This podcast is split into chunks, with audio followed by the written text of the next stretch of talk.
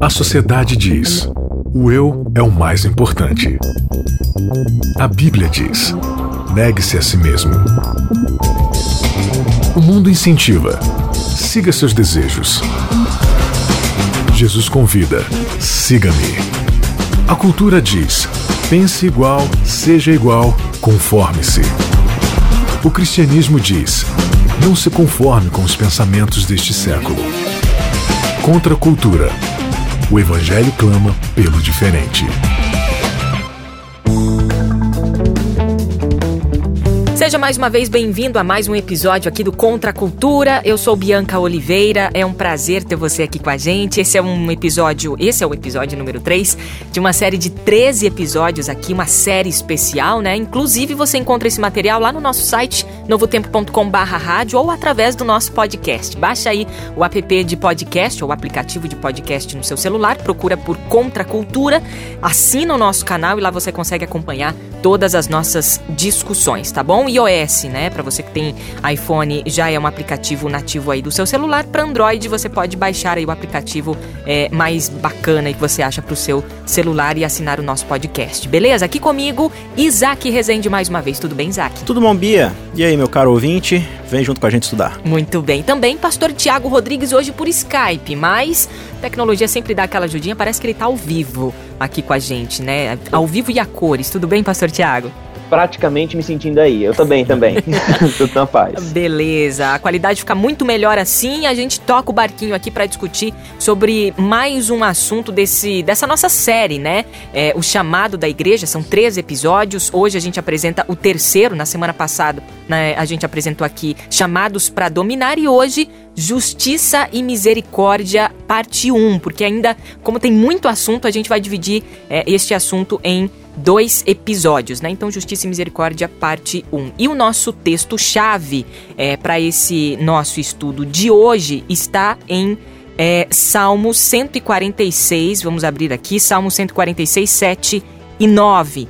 Deus faz justiça aos oprimidos e dá pão aos que têm fome. O Senhor liberta os encarcerados, o Senhor abre os olhos aos cegos, o Senhor levanta os abatidos, o Senhor ama os justos, o Senhor guarda o peregrino, ampara o órfão e a viúva. Salmos 146, 7 e 9, para a gente dar o start aqui no nosso estudo de hoje. O que de fato é justiça social? Eu fui até buscar no dicionário eu achei muito interessante, está escrito aqui: justiça social é uma construção moral e política baseada na igualdade de direitos e na solidariedade coletiva. Em termos de desenvolvimento, a justiça social é vista como cruzamento entre o pilar econômico e o pilar social, ou seja, é, a nível social, justiça social, uhum. ela é entendida e ligada a questões políticas e econômicas. Porém, quando a gente vai para a semântica bíblica, aí a coisa muda um pouquinho pouquinho, né, Isaac e Pastor Tiago? Acho que não muda tanto, né? A gente tem princípios bíblicos bem interessantes, mas é justamente por causa disso. É, essa coisa de criar essa ponte, esse cruzamento, é da gente tentar diminuir ao máximo o espaço, o buraco, o abismo que é criado muitas vezes nessa questão econômica e política dentro de uma sociedade, né? Então você tem um extremo de pessoas que não têm condição, não têm é, oportunidades de crescer, de ter o que precisam, e pessoas que têm muito, né? Então a justiça social é você criar uma ponte que conecte esses dois lados e tentar fazer todo mundo se encontrar no meio para todo mundo ter, não necessariamente igualzinho, mas cada um tem atendido a sua demanda, né? Okay. É, e eu, eu acho que uma coisa legal também dispensar é que assim a gente justiça social parece um tema né político econômico e social mas no pensamento bíblico um, não existe essa divisão né, de o que é, isso é espiritual, isso é um assunto social, isso é um assunto político, isso é um assunto econômico. Tudo é espiritual, tudo tem a ver com Deus, tudo tudo tem a ver com a relação de Deus com o ser humano e do ser humano uns com os outros. Não existe nenhum aspecto da vida que possa ser simplesmente tirado de parte. Ah, isso aqui não afeta a minha vida com Deus. Isso aqui, Deus não tem nada a ver com isso. Então, quando Deus fala de justiça social, é porque Ele está pensando na integralidade do indivíduo e pensando também na na integralidade da, desse, da unidade, né, como a gente falou, né, que todo o, essa universalidade de pessoas eles precisam funcionar em todos os aspectos muito bem. Muito bem. É, bom, para a gente então ir já mais num contexto bíblico aqui de justiça social, que é até o que a Contracultura é, tem de linha editorial aqui, né? Tem um texto que eu achei muito interessante em Amós 5, 21, 24, tá dizendo aqui, ó, é, em relação à justiça na, na semântica bíblica, né? Então, Amós, é, capítulo 5, 21 a 24. Tá dizendo, o, o intertítulo aqui da minha Bíblia tá dizendo aqui: Deus exige justiça e não sacrifícios. Aí está dizendo: Aborreço, desprezo as vossas festas com as vossas assembleias solenes, e eu não tenho prazer nenhum com isso. E ainda que me ofereçais holocaustos e vossas ofertas de manjares, não me é, agradarei deles, nem atentarei para as ofertas pacíficas de vossos animais cevados. Afasta de mim o entre, é, estrépito dos teus cânticos, porque não ouvirei as melodias das tuas liras. Antes, corra o juízo como as águas, e a justiça como o ribeiro perene. É, tem, tem muita, muitas sacadas interessantes aqui, porque muitas vezes, né, no aspecto mais atual aqui, a gente acaba se preocupando em fazer justiça meio que com as próprias mãos, mas não a justiça que Deus quer aqui, que é o suporte aos necessitados, né? Isso é fazer justiça, né? Dentro do contexto do reino, né, Isaac? Sim, é, eu acho muito legal isso daí e a gente vai ver mais para frente que praticamente todos os profetas eles vão ecoar esse sentimento, né? Deus está falando assim, gente, vocês estão tão preocupados com o culto, né? A gente até já discutiu isso nas duas lições anteriores. Culto e igreja, né? É, a gente, vocês estão tão interessados em fazer igreja, abre aspas, né? Fazer culto, prestar adoração. E hoje, qual, qual, é a nossa discussão quando a gente fala de culto, de louvor, de adoração, né? Não, esse tipo de adoração Deus não aceita. Por quê? Não, porque tem um instrumento aí que é satânico. né? A nossa discussão é sempre, não, Deus não aceita esse louvor porque ele é ritmado demais. Deus não aceita essa, adoração porque você tava com uma roupa inadequada. Deus não aceita. Ele tá falando assim, ó, eu não aceito as músicas de vocês. Eu não aceito uh, os sacrifícios de vocês. Nem se ela for ritmada ou não, ou sacrifício Nossa, vocês podem vir se... tocando violino, cítara, harpa e sei lá o que, que você acha de mais santo aí, entendeu? Eu não vou aceitar. É, Isaías 1, Deus fala assim: olha, eu vou virar o meu rosto e tapar os meus ouvidos. Quando vocês é, colocam sacrifícios e incensos, eu tenho vontade de vomitar. Muito forte isso, São cara. coisas que a gente associa com reavivamento e reforma. E Deus tá falando assim, eu não quero essas coisas. Vocês querem é. reforma de verdade? Vocês querem justiça de verdade? Vão cuidar das pessoas. E é, é, muito, é muito bacana pensar em Deus dizendo isso, porque assim, o interesse de Deus, é, a adoração na, na, na, mentalidade bíblica é a vida integral, é, é aquilo que a gente tem falado já aqui, né? Então, assim, essa coisa da adoração como um evento não existe na Bíblia essa coisa de que, ah, não, nós temos agora um culto de adoração. A vida é uma adoração, e vida de adoração é uma vida onde eu entendo que Deus é soberano sobre mim, sobre as minhas pós, sobre os meus recursos, e através das minhas pós recursos ele abençoa todas as outras criaturas dele, né? Então, a adoração não é só esse, esse episódio, acho que é uma mudança de, de mentalidade que a gente precisa que para voltar ao pensamento bíblico, não é só, ah, vamos lá na igreja, né? A gente vai lá, faz um culto e tal, não tem a ver com isso. Tá, você tá na igreja, mas o tanto de gente que tá sofrendo enquanto vocês estão aqui cantando, tem um monte de gente que tá sofrendo, vocês vão embora fazendo de conta que eles não existem. É isso então que, que é adoração? É, é mais ou menos. É, é, é que a gente não foi salvo pra para ficar só no banco da igreja esperando o céu, né, pastor Tiago? A gente não o sacrifício de Jesus não foi para isso, né? A gente às vezes fica é, enclausurados ali entre quatro paredes da nossa igreja, uhum. né? E, e, e, prestando mais atenção ao culto ou investindo muito nosso tempo, a nossa energia, o nosso recursos. esforço, recursos para o culto, para um banco confortável, um ar condicionado funcionando, um ou telão super potente e as programações, né? Muito é. mais as programações que são para mim e eu vou à igreja por causa de mim, não por causa de Deus, porque quando o culto para mim é chato, eu não vou. Uhum. É, e aí a gente se preocupa mais com esse, com esse sistema, com essa redoma e tal, que traz benefícios a mim do que as pessoas que estão à comunidade, por exemplo. Né? Que isso é fazer justiça, né? E o lance de justiça também é interessante porque justiça para Deus é uma coisa e justiça para o homem é outra coisa, né? Justiça para o homem é você buscar a igualdade de direitos né? Então, quando se estabiliza isso, ok, isso é justo, isso é injusto. Para Deus, a justiça é individual, né? A justiça, ela, cada ser humano é um universo, né? E isso bagunça toda a nossa cabeça. Não sei o que, que vocês é, poderiam complementar em relação a isso, se discordam ou, ou, concordam, né? A justiça, a nossa justiça e a justiça de Deus. Como é que a gente é, percebe essa diferença? Não, é. Eu acredito Pode falar, Isaac, você tem primazia. tem primazia, tá bom, vou falar rapidinho, então você já emenda aí. Não, é outro aspecto também da justiça que a gente difere, é que para nós o conceito de justiça está muito associado com punição. E quando você observa a justiça divina, ela sempre vai estar associada com restauração. O propósito de Deus de fazer justiça é equalizar de novo as coisas que estão fora do, do, do que ele criou para ser. Então, justiça para Deus é você trazer algo que tem um propósito original a esse propósito original. Né? Então, uma pessoa que ela está desfigurada e não possui imagem de Deus, Deus quer fazer justiça trazendo a imagem dele de volta a essa pessoa. E aí, quando essa pessoa ela volta ao seu propósito original, Deus fez justiça. É por isso que você matar alguém que matou outra pessoa não vai ajudar assim a, a, restaurar a vida da pessoa que foi perdida. Isso é vingança no nosso aspecto, né? Deus não, ele quer restaurar a vida das pessoas. E é importante pensar também, acho que, que justiça não é um, um conceito. Na verdade, tudo aquilo que é bom na Bíblia, todo o bem na Bíblia, ele antes de ser um conceito, ele é uma pessoa. Então a justiça não é apenas uma ideia, não é apenas um atributo de Deus ou algo que ele quer da gente, é o que ele é.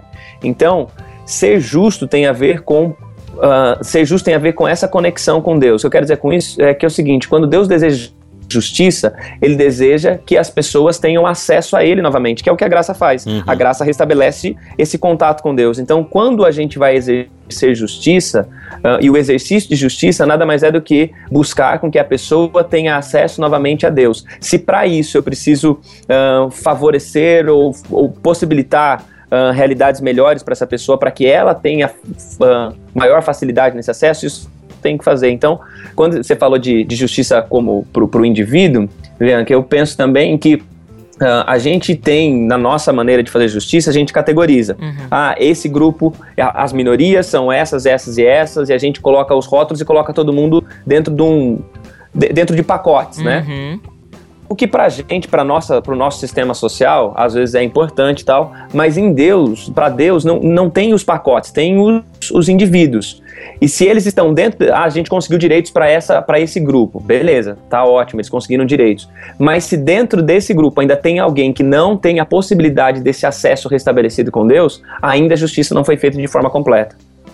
Exatamente, exatamente. Agora, a gente está falando de justiça e já conectamos aí com pessoas e não há justiça sem relacionamento, né? Não há justiça sem misericórdia, não há justiça social, ela é, é necessariamente relacionamento, né? A gente dá muitas desculpas às vezes para ajudar o próximo, né? Ah, eu não não tenho facilidade de lidar com pessoas, ou não tenho tanto tempo para isso, ou tenho outras. Não, é dificilmente uma pessoa vai falar, não, não quero ajudar o outro porque essa não é minha prioridade, né? Isso é vergonhoso até num, num grupo, ou enfim, no aspecto social, né? Agora, o que eu acho interessante é que muitas vezes você se isenta dessa responsabilidade de relacionamento. Por exemplo, vou ajudar pessoas na África. Ok, isso é ótimo e dá para fazer. Vou até a África ou ajudo com é, é, recursos financeiros, depósitos, sei lá, adotar crianças na África para estudo e tudo mais. Ok, não há problema nisso.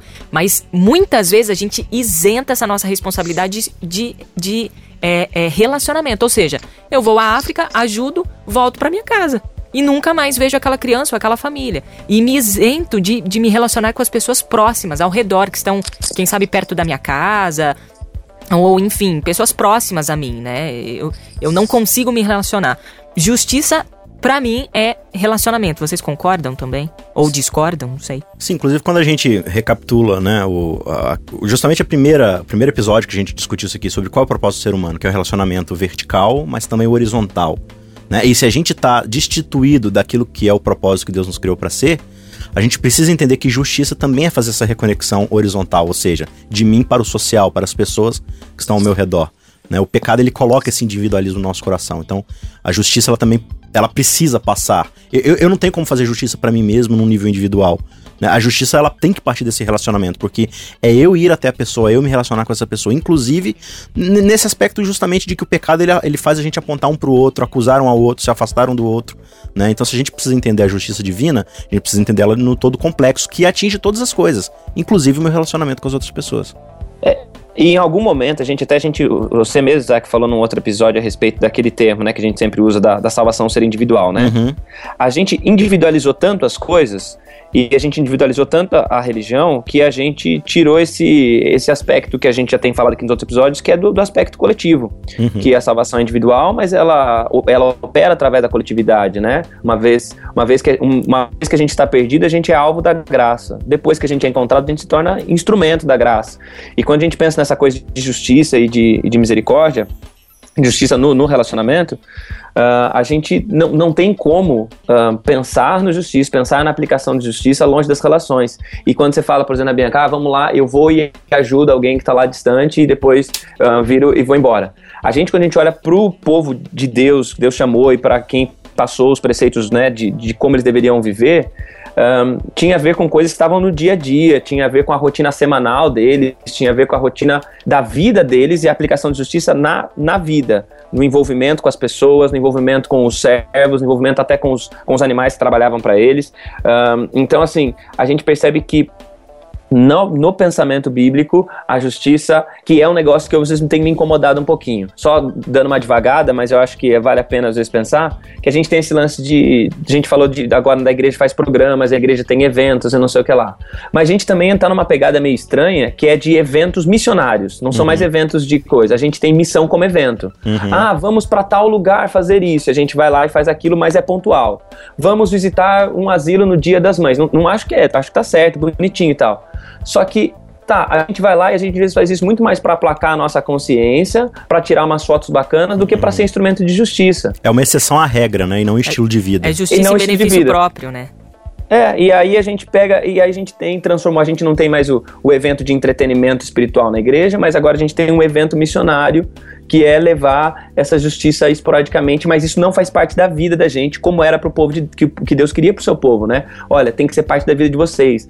Uma vez por semana, lá no sábado, vocês vão livrar os animais de vocês das cargas, o estrangeiro vai descansar, o servo vai descansar, todo mundo vai equalizar, gente vai ficar todo mundo igual e a gente vai viver a bênção da presença de Deus da mesma maneira, mas é isso é constante, é a rotina.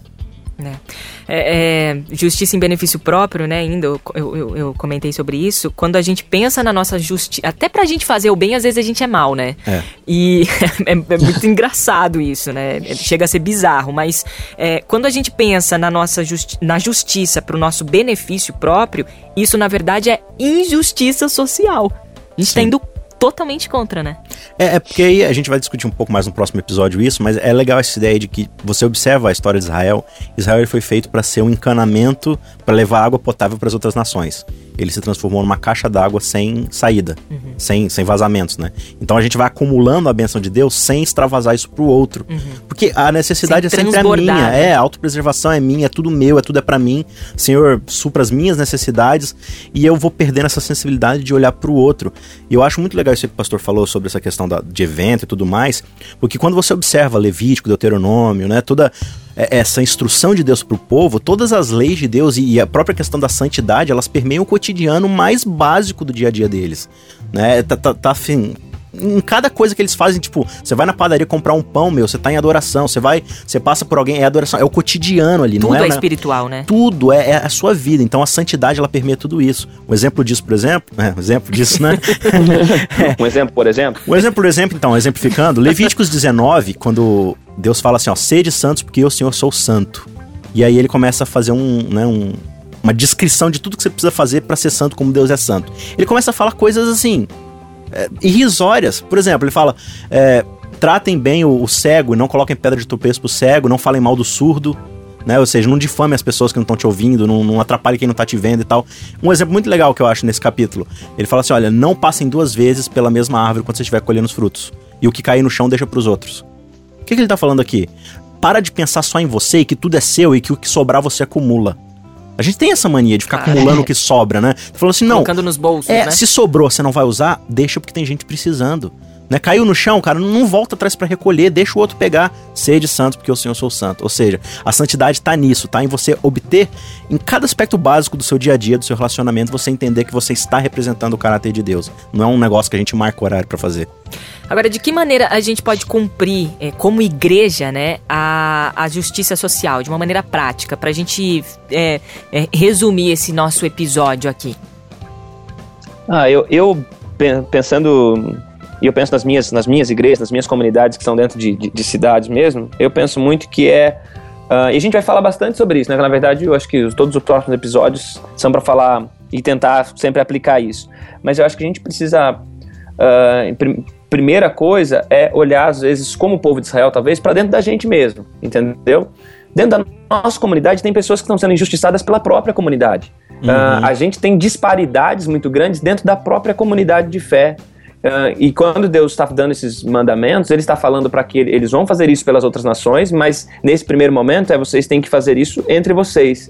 E eu acredito que uma, uma reflexão importante para a gente, como igreja, é pensar dentro da comunidade onde eu estou inserido, as disparidades injustas que existem, como é que a gente consegue, como o Isaac falou no começo, como é que a gente consegue diminuir essa distância, como é que a gente consegue um, encurtar esse espaço entre esses, entre esses grupos, né, nessas disparidades que existem dentro de uma comunidade de fé e que deveria estar recebendo, e não apenas dando, né, mas deveria estar exercitando a justiça e a misericórdia. É muito legal isso daí, porque o próprio escritor bíblico, Tiago, né, não o nosso pastor aqui, ele, ele gasta sua carta basicamente para falar com a sua igreja que isso está acontecendo. E Sim. ele chama isso de mundanismo, inclusive, né? Porque é, ele vai falar lá, é, vocês tratam mal as pessoas pobres que chegam, vocês falam, fica aí sentados aí no fundinho, não incomoda ninguém. Mas chega alguém rico de posição, vocês falam, senta aqui na frente, que é um suco da super bom, né? Fica aí bonitinho, liga ar-condicionado e tal.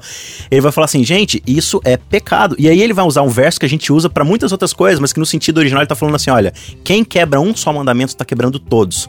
A gente usa isso para falar do sábado. Ele não tá falando do sábado. Ele tá falando sobre injustiça dentro da igreja com quem é pobre e com quem é rico. É você tratar alguém com interesse e tratar alguém com desprezo. Isso é quebrar toda a lei, porque a lei ela permeia a nossa vida, o nosso relacionamento. E quando a gente quebra um só relacionamento, a gente quebra o relacionamento como um todo. Você não quebra parte do relacionamento. Né? Então, você não chega assim pra sua esposa e fala assim, querida, é, eu nunca matei ninguém, nunca menti para você, eu só adulterei, tá? Mas não se preocupa não, porque eu nunca matei ninguém. Você quebrou o relacionamento, não importa o que você nunca fez. Entendeu? Então a gente tem que entender isso. Quando a gente maltrata as pessoas, quando a gente despreza as pessoas ou simplesmente ignora, a gente está cometendo injustiça dentro da própria igreja, dentro da própria comunidade de fé. Então, isso que o pastor falou é interessante. A gente precisa olhar para dentro das nossas próprias fileiras uhum. e observar o que, que está sendo feito para a gente ser unidade, para a gente ser corpo de Cristo. E aí, quando a gente entender esse propósito interno, a gente vai começar a extravasar. Responsabilidade é de quem vê, né? Então, é, a gente acaba olhando as necessidades do próximo e fala. Ah, tadinho. Ah, coitado. Uhum. Poxa, que pena. E pronto, a gente vai pra vida, né? Não, e a gente vai pra rua fazer protesto pra ver se o governo resolve o problema dele. Exatamente. É, é, é. Não é papel do governo resolver e a gente sentar e esperar o céu, né? Não, não, é. não tem, não, faz, não, não tem lógica isso. Deixa eu contar um exemplo bem prático que, que eu ouvi de um casal amigo meu de uma igreja lá de São Paulo. Eles estavam contando o seguinte: é, a igreja deles tinha bastante problema com essa questão, justamente. Tipo, a comissão era sempre para crucificar as pessoas. A gente faz isso muito nas nossas igrejas, né? A comissão não é para você consertar a vida de alguém, é para você punir alguém, né? E aí um, um uma criança, um casal, na verdade, de adolescentes, 15 para 17 anos, eles estavam né, namorando e tal, e aí aconteceu deles engravidarem. Né? É uma igreja pobre, da periferia, não tem instrução, enfim, engravidaram. E aí eles ficaram muito preocupados, porque eles já sabiam que a comissão ia cair em cima matando, né? Eles passaram aquela semana em oração e jejum, pedindo a Deus que dirigisse a comissão e tal. E aí, quando começou a comissão, né, o pastor tomou a frente e ele iniciou a comissão falando assim: gente, a gente tem a oportunidade agora de ou consertar duas vidas ou de destruí-las. O que, que a gente vai escolher? Aí ele leu: é, a misericórdia triunfa sobre o juízo, né? Tiago 2 para eles. E aí orou com eles falou assim: o que, que a gente vai fazer? Aí eles pensaram, pensaram, pensaram, no final eles falaram assim: não. A gente vai chegar preso e vai falar assim: olha, vocês precisam ser é, corrigidos pelo que vocês fizeram, uhum. vocês vão entrar em disciplina, uhum. mas é o seguinte: a gente vai fazer tudo o que for possível para vocês terem condição de criar essa criança. E a igreja legal. se mobilizou, que comprou legal. enxoval, comida, pagou aluguel e, e, ficou um, quase um ano assim sustentando essa família para eles poderem se estruturar. Né? A gente pune e fala, se vira aí agora. Não, você vai ser corrigido porque você fez errado. Uhum. Mas Não a gente é passar vai, a mão é, no pecado. Mas né? a gente vai estar tá aqui com você cada passo para você voltar a ser aquilo que Deus quer que você seja. Esse é o nosso papel. A misericórdia, então, sempre triunfa sobre triunfa o juízo. Triunfa sobre o juízo. Legal. Bom, é, nós temos aqui alguns minutinhos só para poder terminar esse episódio. Justiça e Misericórdia, parte 1. Ainda tem Justiça e Misericórdia, parte 2. Tem bastante coisa para a gente falar, muita coisa legal. É, Pastor Tiago, as suas considerações finais. A minha consideração final é pensando naquilo que nessa história aqui que o Isaac contou é que não existe a misericórdia, ela opera, ela opera através da justiça e a justiça através da misericórdia. As coisas não são, não se excluem, né? E a gente acho que precisa trazer esses conceitos mais perto um do outro e começar a olhar para a gente, olhar para nosso, para nossa para o nosso entorno e tentar aplicar isso, né? Ser justo e ser justo é ser misericordioso, ser misericordioso é ser justo. Muito bem, eu colocaria aqui também que amor, compaixão, empatia, né, é, abnegação, relacionamento são coisas aí que fazem parte da, da, da desse assunto de, de justiça. E você dar as costas para toda essa questão, aliás, principalmente para o amor, que a gente sempre volta para esse assunto, tudo se resume em amor, essa é a essência de Deus, esse é o resumo das leis, esse é o resumo do decálogo, é, a, a, gente prestar mais atenção nisso do que apontar o, o dedo no outro, olhar mais para nós, olhar mais para o umbigo, olhar mais para a trave do olho, né? Eu acho que é, isso é bem interessante da gente sempre refletir. Isaac, suas considerações finais aí a gente fecha com chave de ouro. Nós somos chamados para essa terra para nós representarmos o caráter de Deus. E como a gente leu aqui, né, logo no começo da, da nossa lição, o caráter de Deus é o quê? Fazer justiça aos oprimidos, dar o pão a quem tem fome, né, libertar os encarcerados, dar vista aos cegos, etc, etc. Esse é o caráter de Deus. O caráter de Deus é de misericórdia, de amor, né, através da sua justiça. É assim que ele é justo. Né? Então a gente precisa representar o caráter dele como igreja, como indivíduo, como corpo de Cristo. Muito bem, Pastor Tiago, obrigada. Até o próximo Contra a Cultura. Valeu, até a próxima. Isaac, até o próximo episódio. Até mais. Valeu você que sempre está aqui com a gente. A gente volta na semana que vem trazendo a segunda parte desse tema bem especial, né? Justiça e misericórdia. A gente se encontra por lá. Contra a Cultura. O Evangelho clama pelo diferente.